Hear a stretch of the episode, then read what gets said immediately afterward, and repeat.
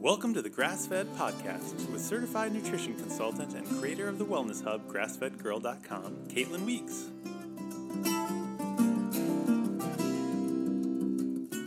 Listen in while she interviews her natural minded friends and colleagues about how to enjoy relaxed paleo and low carb living.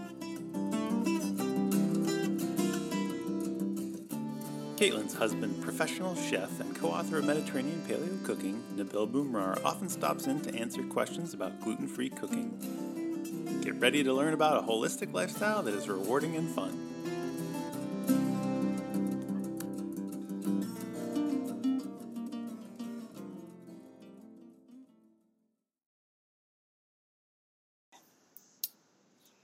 Hi, everyone. Welcome to the Grassfed Podcast. We're so excited to have you here today. We're going to interview Angie Alt and Mickey Trescott from the Autoimmune Wellness Handbook. And we're so excited they're here today to talk all about their journey and what they've learned. And they've recorded it all in this beautiful new book. And I'm so excited to share it with you. It comes out in November, so we'll get them to tell us all the details.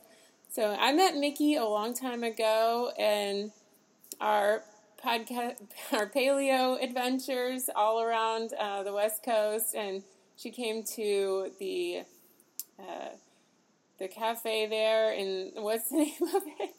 Oh, Mission Heirloom. Yeah, she came. And. Yeah, we had several dinners there, and lots of bonding over our Hashimoto's. So uh, I was just so glad when she had her new book out, and I wanted to have her on our podcast. And her blogging buddy is Angie Alt, and she's also a autoimmune sufferer and has learned a lot along the way that she will share with us. And they co-blog over at autoimmunepaleo.com. Does it have a dash or something? Yeah, it has a it has a hyphen in it. Okay, that's right. So we'll get them to tell all the details where you can find their work as we go along. So welcome, guys. I'm so glad to have you. Thanks for having us, Caitlin. Yeah, we're super excited to be here. Great. So tell us a little bit about you. You go first, um, Nikki. Tell us a little bit more about your story and why this is such a an issue close to your heart. Yeah, so about uh, six or seven years ago now, I was diagnosed with Hashimoto's and celiac disease at the age of 26 years old. So my journey started, uh, actually, it had been going on for about a year of trying to figure out what was wrong and going to a bunch of doctors and being told that it was all in my head. And I'm sure, you know, you've you're a hashi gal, you know how what it's like, and I know that your listeners probably get that whole runaround when they're trying to get their diagnosis. Um, but when I got mine, I really didn't feel that much better, and it actually sent me into uh, a really bad health crisis over the next three months following my diagnosis. I ended up just being so tired that I could not leave my bed. I lost my job, and I started having all of these symptoms of other autoimmune diseases. So things like uh, neurological problems, slurring my speech, not being able to feel. Uh, the left side of my body, uh, especially my hands and my feet, um, that neuropathy. And so, you know, naturally I went back to the doctor and was like, hey, you know, you guys told me to go gluten free and you didn't give me any thyroid treatment and I feel terrible and I actually feel worse. So, can you please help me out here? And uh, of course, I'm paraphrasing basically the worst three months of my life. But at that point, you know, they said that there really weren't a lot of other options other than waiting to see if I was developing other autoimmune diseases like lupus or multiple sclerosis. And I would need to live with those symptoms for six more months before I could actually get more diagnosis, more testing. So at that point, that's when I started to kind of look into things for myself. And I found the autoimmune protocol and you know it was not this 180 and then upward trajectory it was a very long difficult painful process uh, i'd been vegan for 10 years so changing my diet was not easy um, but eventually and i mean over the course of a year two years and even three years i, I found myself back um, in the place where i felt healthy again and a lot of that had to do with not only changing my diet, um, but also addressing things like lifestyle, uh, partnering with the right people, collaborating with them in the healthcare realm. So, finding the right doctors so that I could get the treatment that I actually needed for my autoimmune diseases. Um, and you know a, a whole lot of things on the way. And so you know, the Autoimmune Wellness Handbook, I'll, I'll let Angie kind of tell her story a little bit in a minute, but really, we've combined our experiences with illness to kind of share everything that we know, not in a, hey, everyone do what we did kind of a way, but in a, hey, here's all the areas that you could look at to kind of figure out what works for you.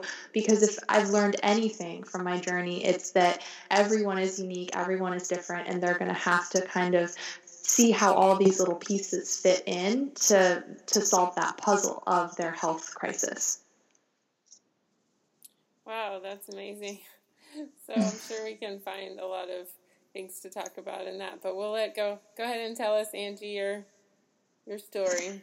Yeah, so uh, you know, a lot like Mickey, um, I just kind of found myself in this uh, spiral of illness uh, that just seemed to be going deeper and deeper. Just when I would think that I really couldn't get sicker or have another new, strange, unexplained symptom, it would, you know, a new one would pop up. Um, unlike Mickey, um, my my kind of timeline for diagnosis was a lot lot longer. Um, I first started to have symptoms of um, my three autoimmune diseases, uh, lichen sclerosus, celiac disease, and endometriosis, shortly after my daughter was born, when I was in my early twenties. Um, but I didn't receive my primary diagnosis of celiac until 11 years later. Um, so it was a very, very long road, lots and lots of doctors telling me that there was nothing wrong. Um, a lot of doctors telling me that um, being worried about what I thought was wrong was what was making me sick, that I should just stop worrying about feeling terrible. Um, so that was a little hard to swallow. Uh, so I just kept, you know, looking for those answers. And then when I finally got diagnosis, you know, it was kind of like, like Mickey said, you know, eat a gluten free diet and uh, we'll we'll catch you later. Um, but it didn't work. You know, I I actually started to get sicker. Um, my antibody numbers even climbed after going gluten free. And it was just really clear that I was going to need a much more robust uh, path back to wellness than just a simple gluten free diet. And I kind of discovered the autoimmune protocol and embarked on it. And I could tell within three days that uh, something life changing was happening. Um, and by six weeks, my antibodies had dropped by half uh, with celiac disease. And by six months, it was like being a new person. And it really inspired me to kind of go on this path and, and teach other people about this possibility for themselves um, and how much of an impact it could have on a wide variety of autoimmune diseases. Um, during that process, I met Mickey, and eventually we partnered up and we wrote this book to show other people how they can kind of individualize their path with some of the similar steps that we took. Wow, that's that's amazing. And I mean, I was reading your book last night, and it was like, you know, his friends were talking to me. So I think that's what people are gonna. I mean, even though I know Mickey, but you know, it's like you're speaking my language, you know, and I think that's what other people are going to get from the book. And especially if they've had a hard time with their doctors or being told they're crazy and all that kind of stuff, they're going to finally feel like somebody's listening to them and understanding what they're going through. So I can, I know it's going to have a big impact. Uh, we love hearing that, Caitlin. I mean, it's such a big part of our mission to make this approachable and, and let folks know that, you know, they can do this. You know, there's a lot they can do to impact their wellness, even if their doctors aren't quite yet on board with them. So, you know, in, in your studies, you know, have you learned what what what is starting all the autoimmune diseases? Like, how does it start?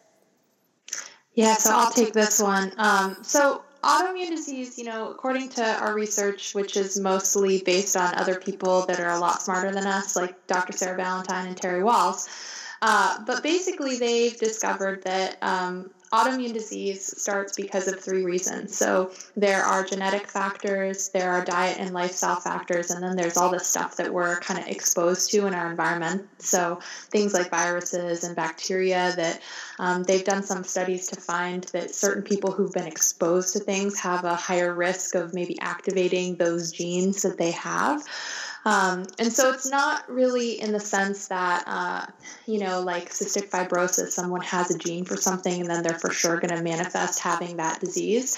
But with autoimmune disease, there's kind of like a collection or, or a family of genes that they're not really sure how they interact with each other to produce uh, whatever autoimmune disease, but that person is at a higher risk of developing an autoimmune disease. So it's really common for people who have these collections of genes in their families maybe to have you know someone with hashimoto's and then a sister with rheumatoid arthritis and then a mother with multiple sclerosis um, that's not uncommon.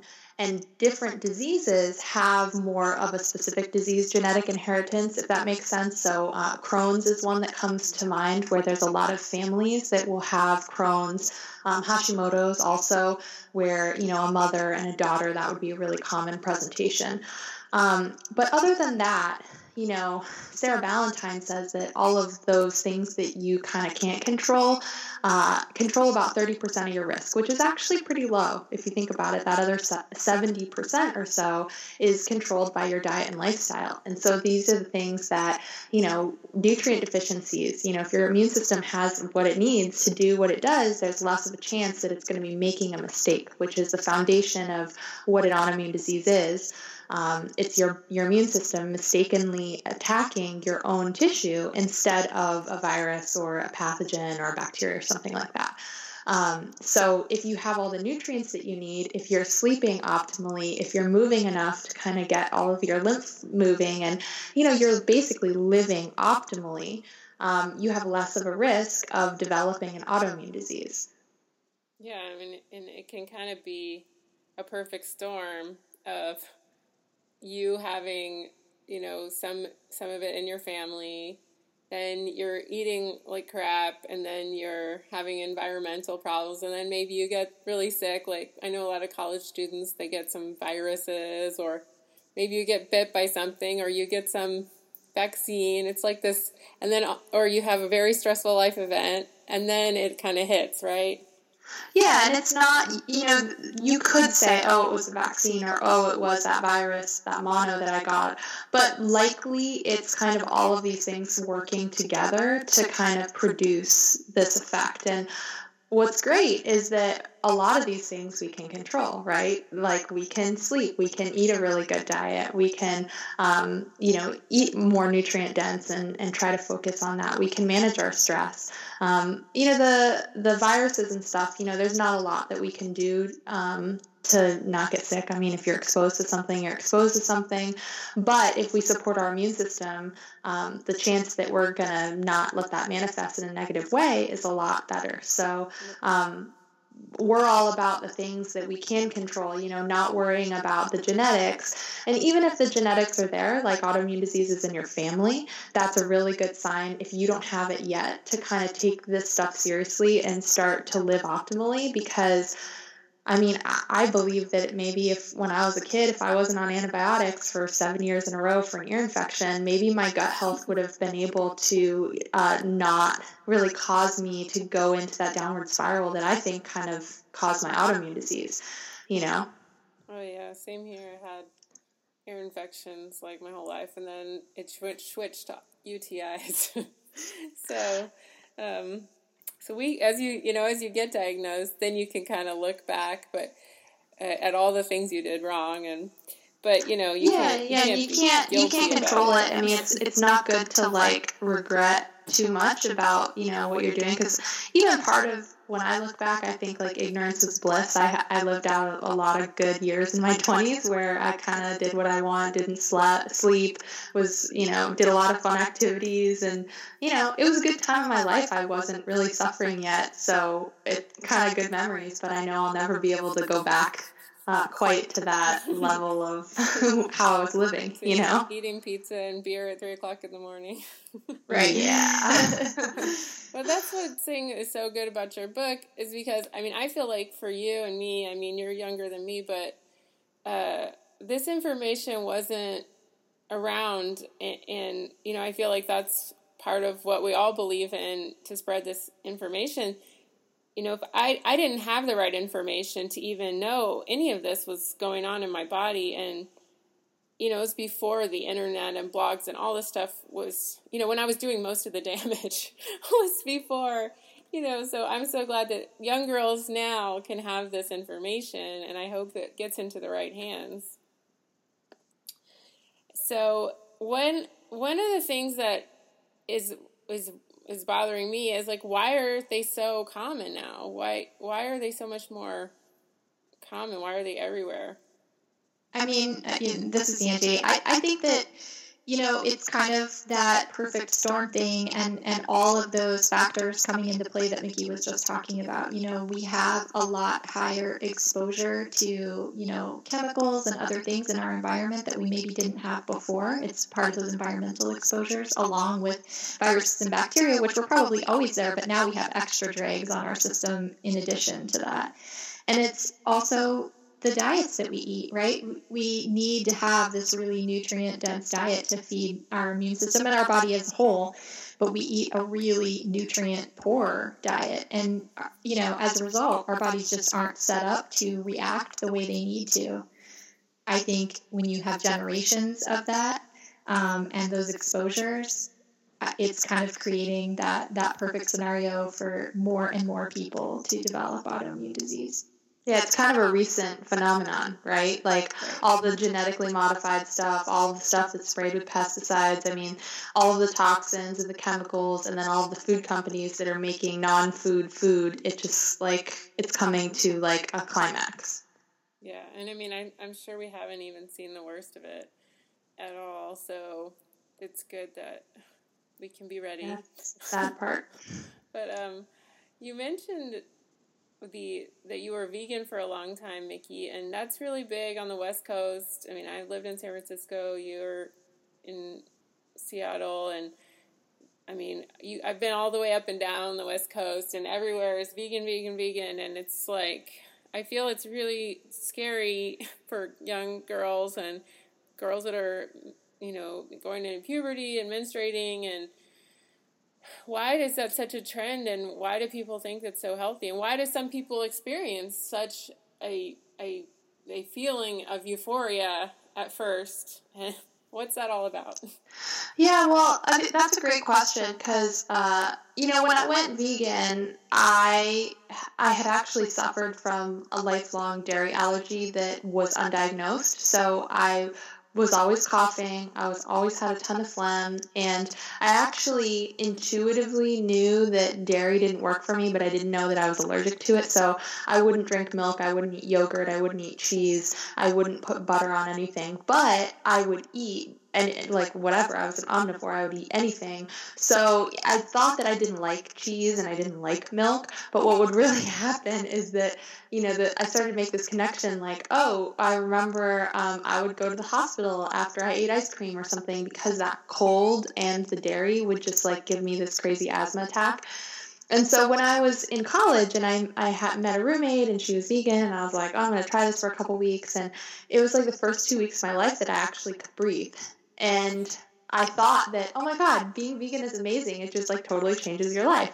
So I stayed vegan because I had I didn't know what the change was. And eventually when I got exposed to dairy through some other way, um, you know, I was at a restaurant, and I asked for something vegan and it came with butter and I didn't know and I ate it, then I would have this horrible anaphylactic reaction where my throat would swell up. And at that point, I wasn't carrying my inhalers anymore. So it was actually very scary and dangerous. And I realized, oh, I'm actually allergic to dairy, A. Um, and that's why I, I felt great on vegan. But then, you know, this other thing that happened was I learned how to cook you know and when you're vegan you can't eat all the other things. And this is now at this point about 15 years ago. So being vegan wasn't as popular as it is now and it was harder to find vegan foods. So i that was the first time in my life i actually started cooking for myself. And so if you think about you know eating fresh vegetables and home cooked food versus like college cafeteria food uh, no wonder i felt better you know? Yeah it's like they start taking an interest in their health maybe for the first time. Yeah, and and like I had never been able to run as a kid. I couldn't do PE. I couldn't do any sports that would get my heart rate up. So I bought a pair of running shoes. I started running. I started cooking for myself. I stopped eating dairy, which I was clearly very allergic to. So in the beginning, I thought veganism was like the coolest thing. It was like, oh my gosh, everyone needs to be vegan. They'll feel so great.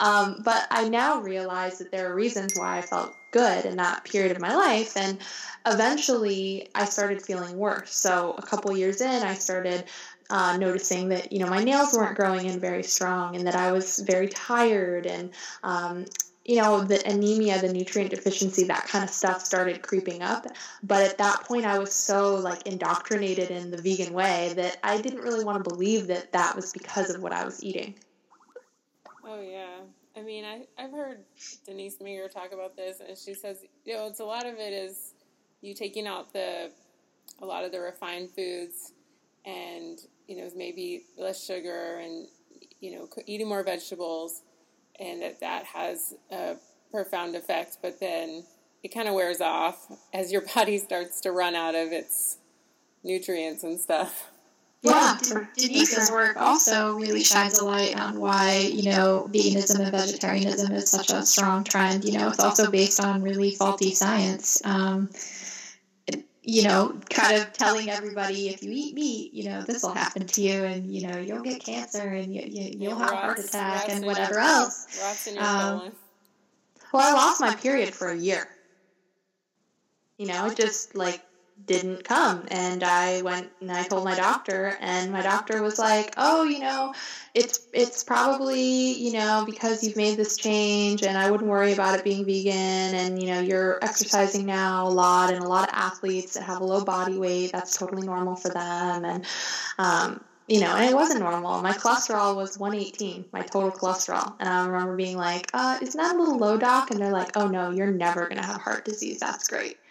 Oh, um, yeah, so that there just wasn't, uh, you know, there isn't a lot of awareness about the other side of that spectrum where, yeah, if you take someone on a standard American diet and you put them on a vegan diet, they're probably going to feel great for a little while because they're getting all the crappy foods out of their diet. They're probably cooking more stuff. Um, but long term, it's definitely not a good, sustainable approach. And that's Mickey talking, right? Oh, yeah. okay. okay. Um, well, we'll we'll talk a little bit more about exercise in a minute, but um, so Mickey, your first book was like you self-published it. It was like a huge bestseller and all this stuff, and you know got this cult following. so, what is the difference between this one and that one? Yeah, so the my first book, the Autoimmune Paleo Cookbook, is basically just a cookbook for the autoimmune protocol. So the autoimmune protocol is kind of a variation of paleo where we eliminate uh, eggs, nuts, uh, seeds, and nightshades from a paleo diet. So there's also still no grains, no uh, dairy, no beans, no legumes, that kind of thing. Um, and it's more of an elimination diet. So where people usually just go paleo for health, people do the autoimmune protocol, which is a two phase uh, kind of deal where they do it for a period of time, and that's the elimination diet. So they're taking all these foods out of their diet and then they reintroduce them one at a time to kind of see how they feel. That's a really simplified version of what it is. But uh, my first book was 100% focused on the autoimmune protocol. Uh, all the recipes are compliant for the elimination phase. And at the time, there were no cookbooks. There were very few recipes, very few blogs. Actually, that's how I met Angie. Was she was one of five or six other bloggers that were writing about the autoimmune protocol when I was actually doing it myself.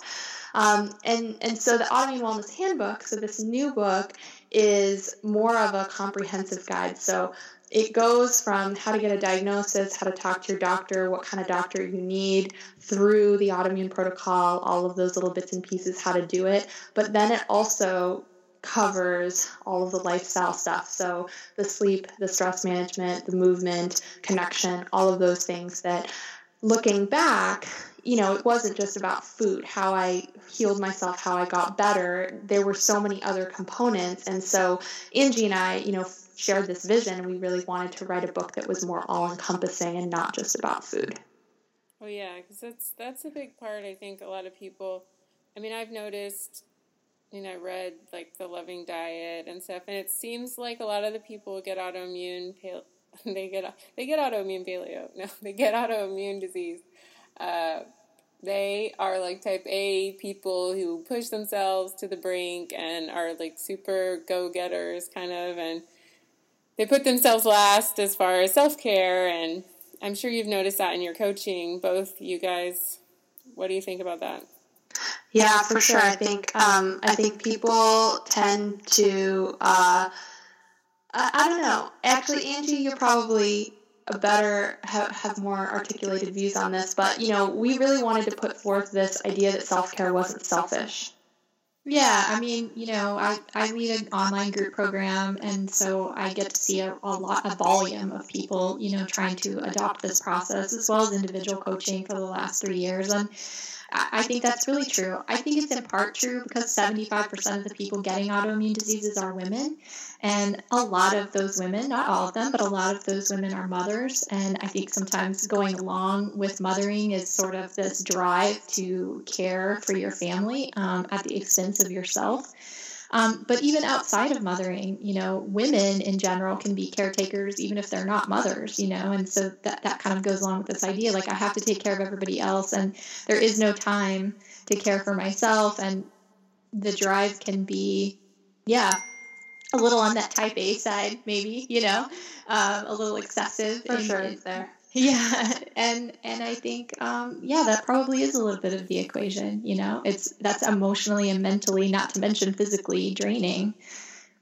Yeah, I mean, I feel like that that people also um, it used to be like my grandmother, for example. Like she didn't work, and I mean, she started working later in life, but after her kids were more grown up, and but now you have to be you have to work full time. You have to be beautiful and sexy and hot in your Athleta or whatever, your Lululemons. And you have to have these like genius kids. And uh, and you have to have a lot of money and all of this stuff. It's just like the pressure is unbelievable to be perfect. And I think that it drives some people just nuts, you know. Right, and again, you know, like that that drag on the system, you know, it's depleting. Even though uh, we don't kind of recognize that that pressure and stress on that level is literally depleting some of our our nutrients and resources that our body needs. It is, and you know, after a couple years of that, you know, and for a lot of people, a couple decades of that, the system is definitely gonna kind of give out under that weight, right?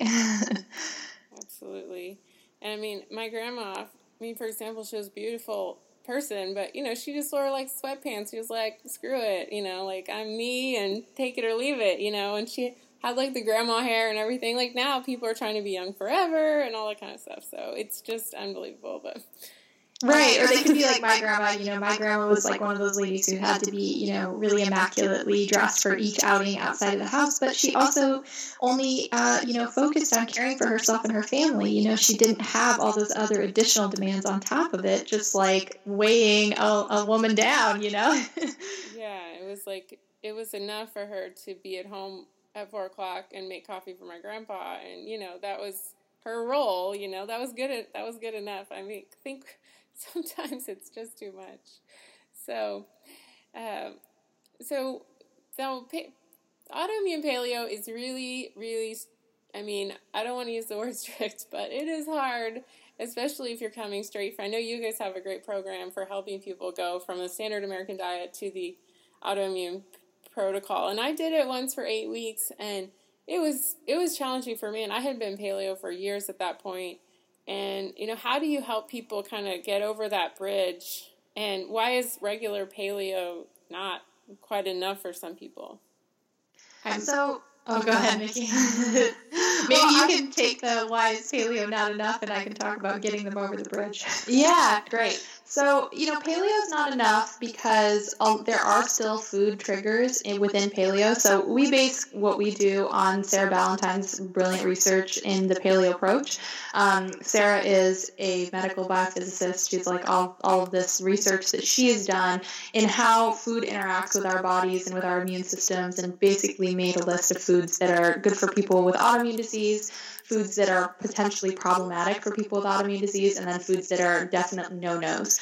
And so there's this big spectrum And for some people, you know, the stuff in the middle, it's like, how do you know if that's going to be what you need to eat or not? And the only way to find out is to eliminate everything and then start from scratch, which, yes, it is difficult, it is isolating, it is pretty stressful. But once you go through that process, you have so much information that then you can use that to guide your healing journey, and it is completely profound. It is incredible. Um, so, you know, paleo includes foods that actually typically for some autoimmune diseases cause a big problem. So, foods like nightshade family vegetables, uh, people might not be familiar with this term, but they're foods that are in a botanical family that include tomatoes, peppers, eggplants, even some um, herbs like ashwagandha, um, berries like uh, ground cherries and uh, which is the one that I'm thinking of. Um, goji berries. Goji, that's, yeah. that's a really very popular berry right now. It is a nightshade. And especially for people with autoimmune diseases that have like a joint inflammation component, so like rheumatoid arthritis, even people with Hashimoto's, like myself, um, find that they get really bad joint pain when they have these nightshades. And nightshades are included in paleo. You know, there's there's a ton of recipes with tomatoes and paprika and peppers and that kind of thing. Um, so another problematic food for some people are eggs, you know, which are a staple in paleo. You know, you use eggs to make a scramble or a frittata in the morning. People use eggs to make paleo baked goods, you know. And so some of the other things that are paleo but not AIP, like nuts and seeds, tend to be fine for a lot of people, but some people have like a sensitivity in there, and you're really not going to find out if you're sensitive to sesame seeds or um, whatever random spice it is. Like Angie is sensitive to cumin. Uh, she never would have figured that out had she not eliminated it and then reintroduced it. Um, so I guess that's kind of the long way of arriving at why paleo isn't really enough for people um, because you know on the autoimmune journey you're not really just trying to be optimal you're trying to kind of get yourself out of this terrible illness you know? And so you need a little bit more of a stricter approach for a while. Um, so then i'll let angie talk a little bit about how to get over that because that's a whole nother ballgame Yeah, I mean, Caitlin, you brought up a really good point that um, you know it is hard. And there's there's no no bones about it. You know, Mickey and I are pretty honest about that. I think with our audience, it is hard, and it can be a little isolating and stressful, and that in itself can be kind of harmful. The way that uh, you know I approach this in my group programs, and that we try to uh, approach, uh, you know, through our website and our, our book and everything. Um, is first of all to get some community and get some support. You know, um, that's part of what we do at Autoimmune Paleo, build community. It's really important to have a bunch of people around you who, even if they are not um, following the protocol, they are supportive of what you're doing to try to rebuild your health. Um, and are there to kind of cheer you on, but also to have some folks who are are following that same path too, because you can kind of commiserate with each other and you can celebrate when you have health wins, and you can share food and recipes together. Um, another really important thing that we teach is the planning and preparation. It's very hard to uh, be sustainable in this diet um, without having good planning and preparation at home. You know, menu planning, uh, getting your grocery shopping done once or twice a week. You know, cooking some dishes ahead of time, you know, batch cooking so that you have food available. Because, you know, on paleo, you can still sort of uh, run out and grab some food, maybe at the Whole Foods, you know, warm bar or whatever, you know. There's there's still easy options um, when you're out and about, but when you're kind of following the autoimmune protocol and really working on these big healing goals, you really can't rely on that. So having that stuff ready to go really makes it a lot more feasible. Um, and then I think the other thing is to just not kind of live in a space of food fear. We talk about this a lot in my groups. Um, you know, kind of tackling each food based social situation as um, an opportunity to go spend time with people and do that when you're feeling well.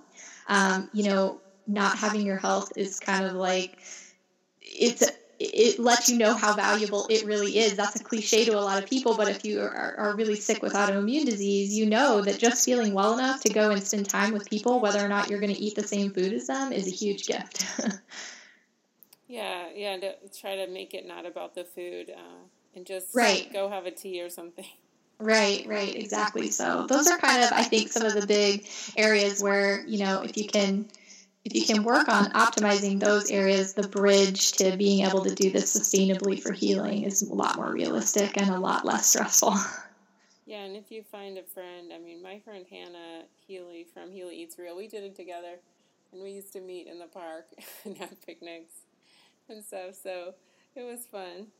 I mean, you know, as fun as it can be, and you know, having those online communities, and you know, I'm sure people become friends in your courses and stuff. So that's really important. Yeah, I mean, it's a huge support for them. Uh, the first time I ran a program was two and a half years ago, and that group of people, those 20 people, are still together online supporting each other. wow. So, how long do you think people need to do it for?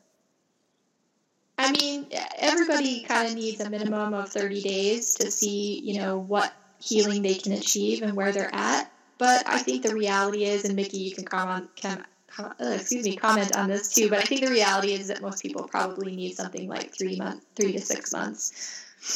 Yeah, it really depends kind of what per- someone's health is coming into it. Because, you know, if you're kind of doing paleo and you feel 80% of the way there and you kind of want to get closer to 100, uh, you know, 30 days might be great for you. Um, but someone like Angie and I, when we found this, you know, I was on the strict elimination diet for about nine months. Um, before about a year. yeah, before we were really reintroducing foods. And to some people, they hear that and they go, What? A year? That's ridiculous. But if you realize what we were trying to achieve, like, I couldn't even work a job, you know? It like the stakes were high. Like, there was a lot of healing to be done. We were and both so, regularly in the emergency room. I mean, it was like we needed to do some serious healing.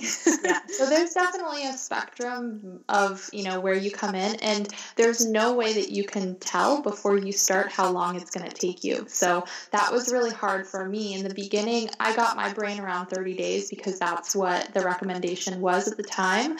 And at 30 days, I made a decision to make, do another 30 days. And then at 60 days, I made a decision to do another 30 days. And, and you know, I had started seeing some positive changes, and that was motivating for me to keep doing it. And so I would encourage anyone who's worried about the time thing. I mean, it's kind of like life. You can't really control it, you don't really know what's going to happen. And so you have to see it more as a process than something you put on your calendar that to like get over before the holidays so that you can eat cake with your family or whatever. Um, you know, you, it, it takes like that mindset shift. Well, that makes sense. And it's really about I mean, putting like maybe all the time that you didn't work on the self love, it's like this is the time now to really put in the effort and uh, to feel better. And and I think it's also like kind of like a fertility person. It's like these people like you guys were really motivated to feel better, and so it's like that's the time when this is going to really fit for people. Right. I mean, you have a really good point too, Caitlin. I mean, it's, it's a big part of what I share with my clients and my group members. You know, this is an opportunity to really focus on, on caring for your body, learning to listen to your body, like, for instance, whether or not it's communicating that it's healing or not, and whether it's ready to go on to reintroductions or not, you know, and just really kind of slow way down and be grateful that you have that body in the first place. And absolutely. I mean, there's such a spiritual side, and I know you go over that a lot in your book. And um, what I was going to say is the well, it'll come back to me in a minute. but one of the things that see, I have still have brain fog, so I probably need to go back on AIP. But uh, the the thing about the the exercise is one of the the chapters I was reading last night in your book is about the um, a lot of you you said you overdid it mickey and i mean i was a personal trainer for seven years so i got into a really negative cycle of over exercising and i was also in the uh, vegetarian and you know those combined i think really was what put the, the nail in the coffin of my thyroid health. So talk a little bit about that. How can you use exercise in a positive way and not just as punishment the way that that we're we see on on Instagram and stuff, and like you know that you're never good enough unless you're beautiful or whatever. Yeah, Caitlin, like you, you brought up a lot, a lot of good points in the way you phrased that question. Uh, so maybe I'll address that just by telling a little bit of my personal story. So before I got sick, I was a, I looked to intense exercise to manage my stress that I didn't know how to manage otherwise. So I would, uh, at that time, I didn't have a car, so I would bike to work, and then I would go on, you know, a 30 mile bike ride with my friends after work for fun. I would always be training for a half marathon because I had a goal of running a marathon, but I never even got to realize my goal of even doing a half marathon because I was I would always get injured or sick or something would happen and it wouldn't be able to happen. So when I actually got sick, I was going through a phase where I was biking to work, I was biking for fun, I had a running schedule, and I had a gym membership where I was doing yoga classes, spinning classes, and lifting weights. And so I was definitely overdoing it, and I think it was because I was having all of these health problems that I thought that there was maybe I could out exercise them, right? And all the stress over what was going on in my life, I thought, you know, that was an outlet. So Definitely. There is a thing with overexercise and it contributing to an autoimmune flare. And, you know, when that flare hit, I couldn't get off the couch for a good six weeks. It was awful. And from that moment on, I was able to see how negative that exercise habit was, especially when I wasn't able to do it. So when I was sick and I would have some sort of like anxious thought or stressful moment or something in my life where I would just like want to go on a run or something and I couldn't, I had to learn how to deal with that. And that was really uh, telling for me. And so now, kind of on the other side, I've learned kind of the signs of that negative cycle and how to use exercise as a way that is uplifting and helpful to my body and not one that is negative and bringing me down. So I don't go to the gym anymore. You know, I can't do something like CrossFit. I know some people can, but I know that that adding the intensity and the competition for me is just not something that is ever going to be really restorative and really helpful for me, so I don't go there. Um, I choose to walk, and I'm tempted to run, and I have run a couple times, but I kind of rein it back in and I say, you know what? walking is something I can keep up consistently. It's not something that makes me feel sore. It's I guess with exercise before, I used to go in waves of like intense and then crash and then intense and then crash. And so now I really try to do something that I can always maintain, and that's walking. You know, walking, stretching, yoga, bouncing on a trampoline, um, all that kind of stuff. Riding horses. I started riding horses again, which for years I wasn't strong enough to ride, and I'm finally at a place where I'm strong enough to again, but it's not that kind of activity that is very depleting. And I think that's what's really hard for us with autoimmune disease is that you know, we only have so much energy because our bodies are dealing with this incredible stressor. And if we're going to go waste it on some crazy exercise, we're going to have nothing left. Oh my gosh, I know. I mean, it is, it's really a whole different ballgame with people who have autoimmune disease. I mean, I and and you really can't talk to the people who don't have it about exercise because yeah they don't get it. No they don't get it. And you know i mean i've noticed i used to could put on muscle and i could see changes in my body and that kind of thing. No that doesn't happen anymore. Um, the the all i'm exactly like you. I just kind of look at like okay well i can just i can do something and i'll feel good and but it's not about like pushing myself to the limit or any of that. I mean, I'll do something just because I don't want to like turn into a ball of mush. Like I do weight body weight exercises and things like that. And but I don't I don't like try to go, you know, do hypertrophy or you know, gain muscle like and do more reps or you know, something like that. It's just like you just try to feel good and active and it's not the same. So and that's yeah, really I definitely hard think like for a trainer finding... to. Oh, oh yeah, yeah. For a trainer, for exercise addicts, like you have to be grateful for the level of health that you have, and that's kind of the place that I come at now. Is I'm like I'm strong and I'm healthy and I feel great, so I am going to resist the temptation to do more and just do what I know I need to do to help myself stay good. So, you know, like body weight exercises, stretching, and walking are like the core of Right, that. Exactly. You know, and and often if there's something really intense, I want to do that instead of doing those core things. But those are the things that I know make me feel good. You know. Yeah, I mean, I can do a little bit of like, I'll run for like a block and then like I'll walk until I feel like I could run again. But then like the next day, I might just have to do nothing, you know, because I kind of pushed it the day before, you know. Um, Yeah, re- recovery is really important. and um, it is you got to find your groove with that. And for the first time, and I'm sure you guys can relate, I didn't even um, I didn't even work out for like the first six months or something. I mean, I would just make walk around my my neighborhood like slowly to like actually walk, go get groceries or something because I had pushed it so far that I had to rein it back in. You know. Yeah, that's you know one of the things that we talk about in the book. Um, you know, we have we have a whole lifestyle guide to help people kind of slowly implement, uh, you know, some of the lifestyle aspects back into their life, like movement. And we start with only like five minutes of walking a week, which can seem like inconceivable to folks who are really healthy, but somebody who has gotten very very sick and is really at the bottom of recovery, that's the place to start, you know. And we just build up really slowly over time to to more movement in that plan, but it's the way to kind of slowly get there. Like you're saying, Caitlin, at the beginning of your journey, like going beyond that was just not possible.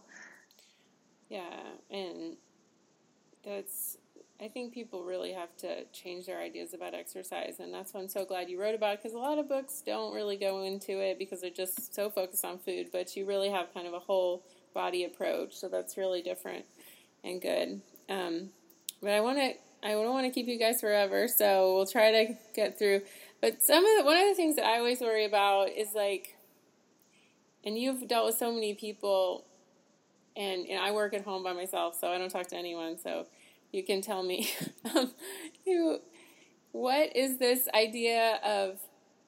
Okay, well, I have this this condition, this disease, whatever word you want to use, you know. So then I don't want to do anything, or I can't do anything, and where's the fine line between like using it as an excuse and where it's a valid excuse, or just turning into like a de- depressed, just you know, lump on the couch. You know, where's the line of like of that?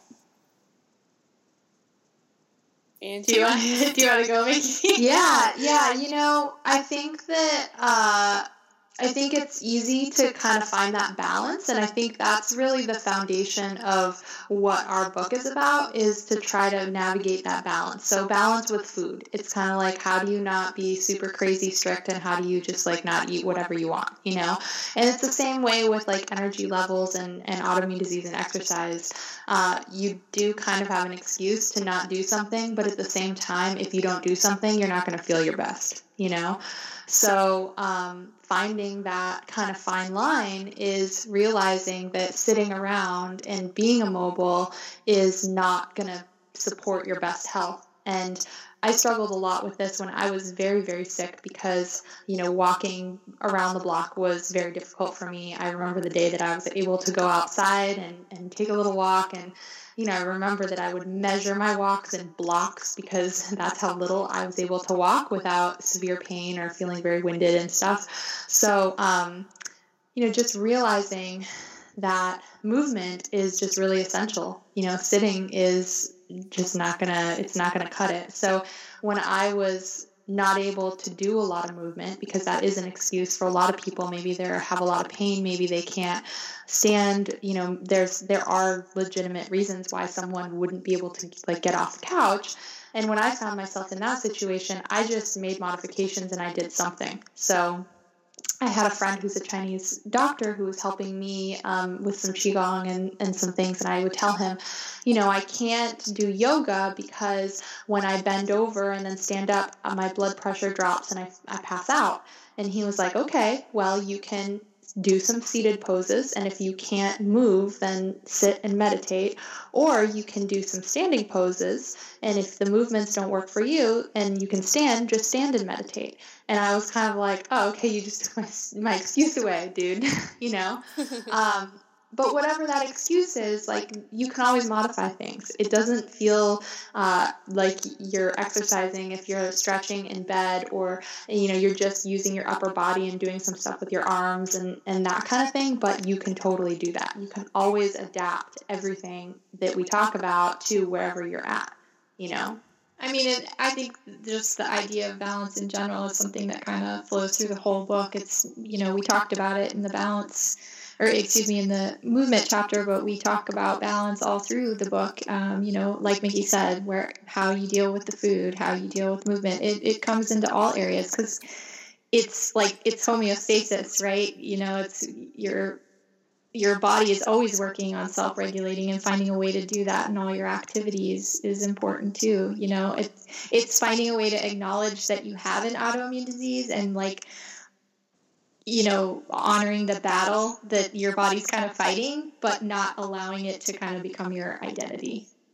Yeah that's kind of what i i mean of course exercise is a big part but i mean i find it's hard to like people ask me, you know, to write another book, and you know, it's how to decide about the projects or the things that I'm going to take on uh, with work or travel or whatever, and and not letting the, the the, the disease be like, well, I can't do anything because I have, you know, or saying, well, I, I'm fine, so I can do whatever I want. You know, it's kind of finding that balance. You have any thoughts? Yeah, it's just kind of like making peace with all of the, yeah. the parts of the equation, you know, making peace with the fact that you have a disease. I mean, that was hard for me when I realized that there was something health wise that would weigh me down. I'm, I'm kind of a, a very positive, energetic person, and just realizing that there was always going to be uh, that part of me that was not going to measure up to normal was really hard. Um, but I think that when you have an understanding of kind of how that affects you, and you know it goes back to even the very first chapter of our book called inform learning about your disease learning how that affects you learning what you need to do in order to effectively manage that. When you're empowered but with that knowledge you can kind of tell when you're giving yourself kind of a crappy excuse or when you need to pay attention and slow down and actually stay on the couch and rest you know? Yeah you kind of so i guess the autoimmune paleo diet just kind of gives you a it gives you more intuition about your body and then you can know. Like for example when i went on a when i went on a book tour i could see all of my symptoms popping up like crazy you know?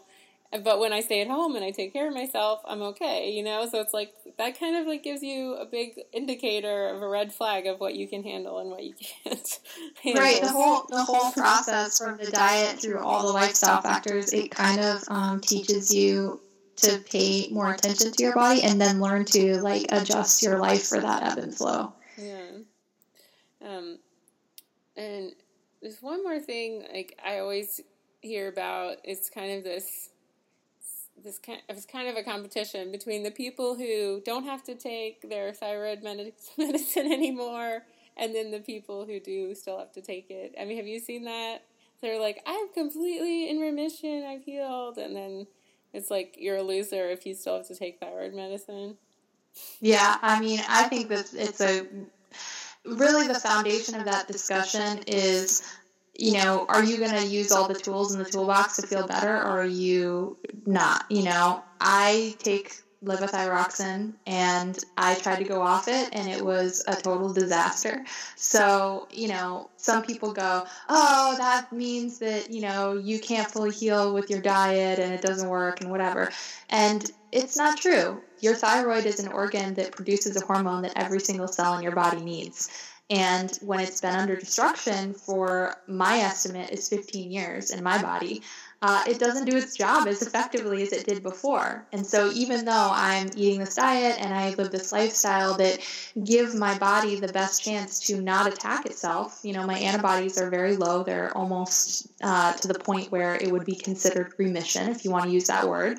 Um, but I still need that thyroid hormone. It's like a supplement for something that my body doesn't make enough of. And it's just because it was attacked for 15 years. And so maybe those people that don't use medication don't need it anymore. I know there are people out there, I've worked with many clients who've had that result. That's amazing. And it's really great to not have to take a pill every day. but maybe they've only had the disease for a few years. You know, maybe their body was able to kind of restore its former function and, and that works for them.